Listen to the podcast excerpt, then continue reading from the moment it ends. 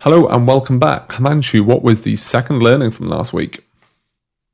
So we noticed three recent changes on the Amazon app. The first one we have discussed earlier in our podcast, which is the main image showing the video playing automatically as you scroll down the screen. The second new update that we have noticed recently is the pinch to zoom option. So as you see an image which could be very small on a phone screen and you pinch it and zoom it, you would be able to see the entire images, uh, all the images of the product on a full screen. And you can simply swipe left and right and check out all the images, or if there's a video uh, that might show as well. And then thirdly, we noticed about 11 videos on the search results page, which is much more than just the two videos on the desktop.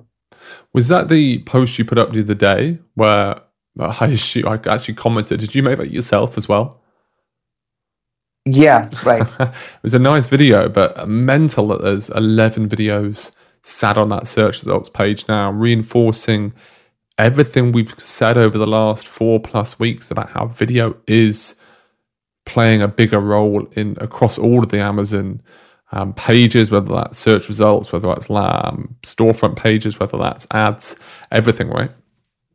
Yeah, Something similar on the desktop 1.2 is like there's a scroll button now just below the image. So you can actually scroll through the different images of the product without actually clicking on the product and uh, landing on the product page. So that kind of reinforces the uh, need of using images to really describe the product as well.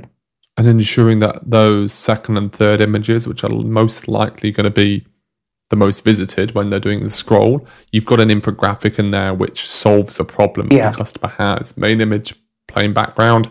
Next image, what's the problem? What's the solution? And ensuring that the text size isn't too small. If it's too small, it's just simply not going to be consumed by the person flicking through, and the moment's passed. Okay, point yep. number three, please. So the newly created sponsored brands campaign are now shown as SB2 ad type. Coming up next.